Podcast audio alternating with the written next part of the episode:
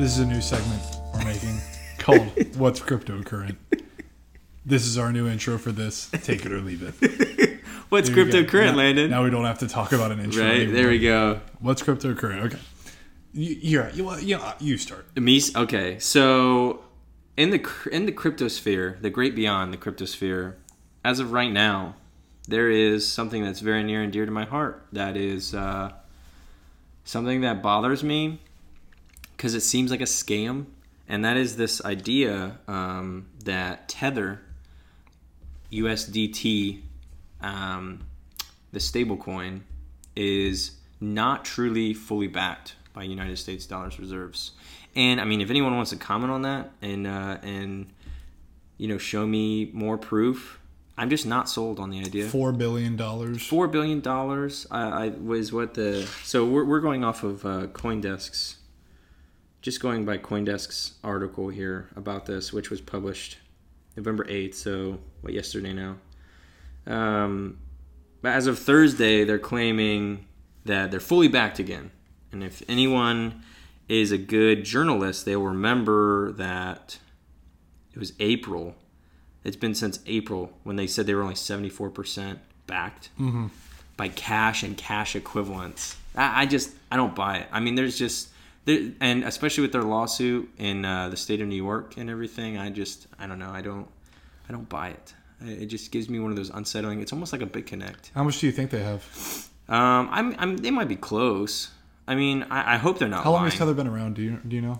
That's a great question. I mean, it is like one of the, it is the biggest stablecoin. I mean, it's what everyone uses to trade on most exchanges, like fiat. If they've been around for maybe five, six years, I can believe four billion. But four billion dollars is no joking amount of money. Oh yeah, especially when um, four billion now. In cash and cash equivalents. It said at the time back in April, Tether held 2.1 billion dollars in assets, with 2.8 billion dollar USDT USDT tokens issued on the Omni blockchain. Are they counting their own coin as cash equivalents? Because I could understand that because kind of like what uh, Ripple does, where they hold a lot of their own coin to Oh, their yeah, own maybe. What if they hold a lot of their own tether and they call it cash equi- equivalent? So that's definitely lying. from that- that most would be- accounting standards. That'd be like you are you're fibbing on the books. Yeah. But what's it called? You're not burning the book. Not um. I don't know. I don't know the euphemism. Hmm. Um, something that I found was uh, the New York Times put out an article a couple days ago about Coinbase.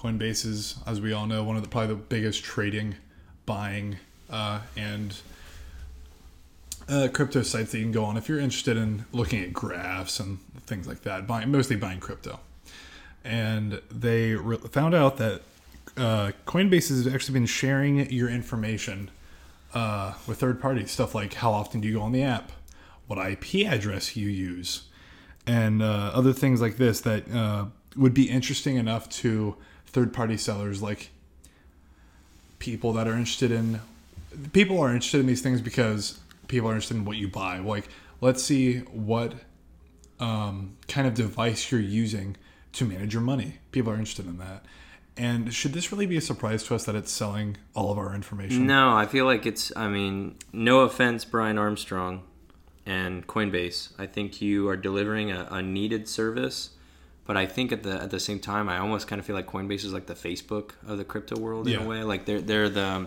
they're trying to be like the number one in this sector, accessibility wise and everything, and like trading wise.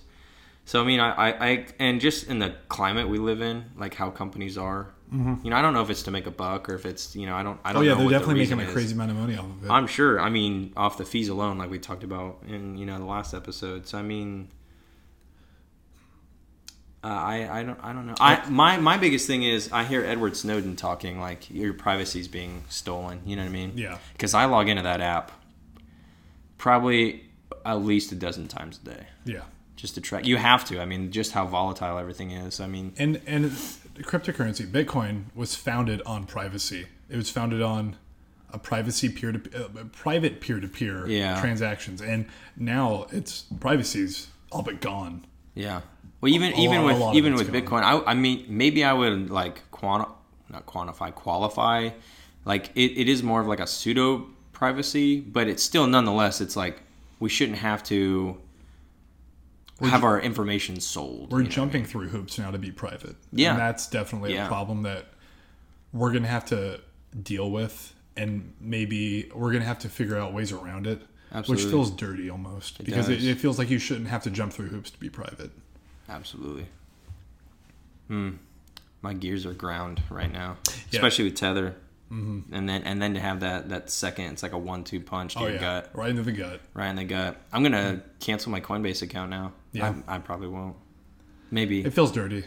it does. You're gonna have to basically. Brian Armstrong, you have to account for this. Well, here's the thing. What other what other ways of uh, what other websites are selling your data? You Yeah. know, it could be. Probably every single one. You know, you just have to assume that your privacy is being stolen Yeah. from every website you go to. I'm gonna have to do some shady. I'm gonna have to buy physical crypto, and in a lot with a mask on. to be private. You're, gonna have to go to a Bitcoin ATM with that. Uh, I'm gonna buy some USD drives. Yeah, USB. and you're gonna have to wear like a giraffe mask or like what are they? Oh no, like a horse horse head Yeah, mask or whatever. shave, shave my head and wear contacts underneath. That's what's cryptocurrency. That's what's cryptocurrency. What do you think? Comment, like, subscribe, whatever, wherever you're listening, and um, let us know what us is know you- near you. Let us know what you think about these uh, these things and what you think about your information being sold. Is it worth it? Is it not worth it? Yeah. Especially with the entire entirety of crypto trying to be private. Yeah, there is really that big push. You know what we should do? We should do this in like pajamas next to a fire. Oh, that sounds so nice. That's what we should do. When we start filming these, that's what we're gonna do. yeah. Even if it's like terrible green screen or like CGI, like pajamas and fire, we're gonna do that. Or it's like one of those fake, like those fake fireplaces. Anyway, that's what's cryptocurrent. I'm Jacob. I'm Landon.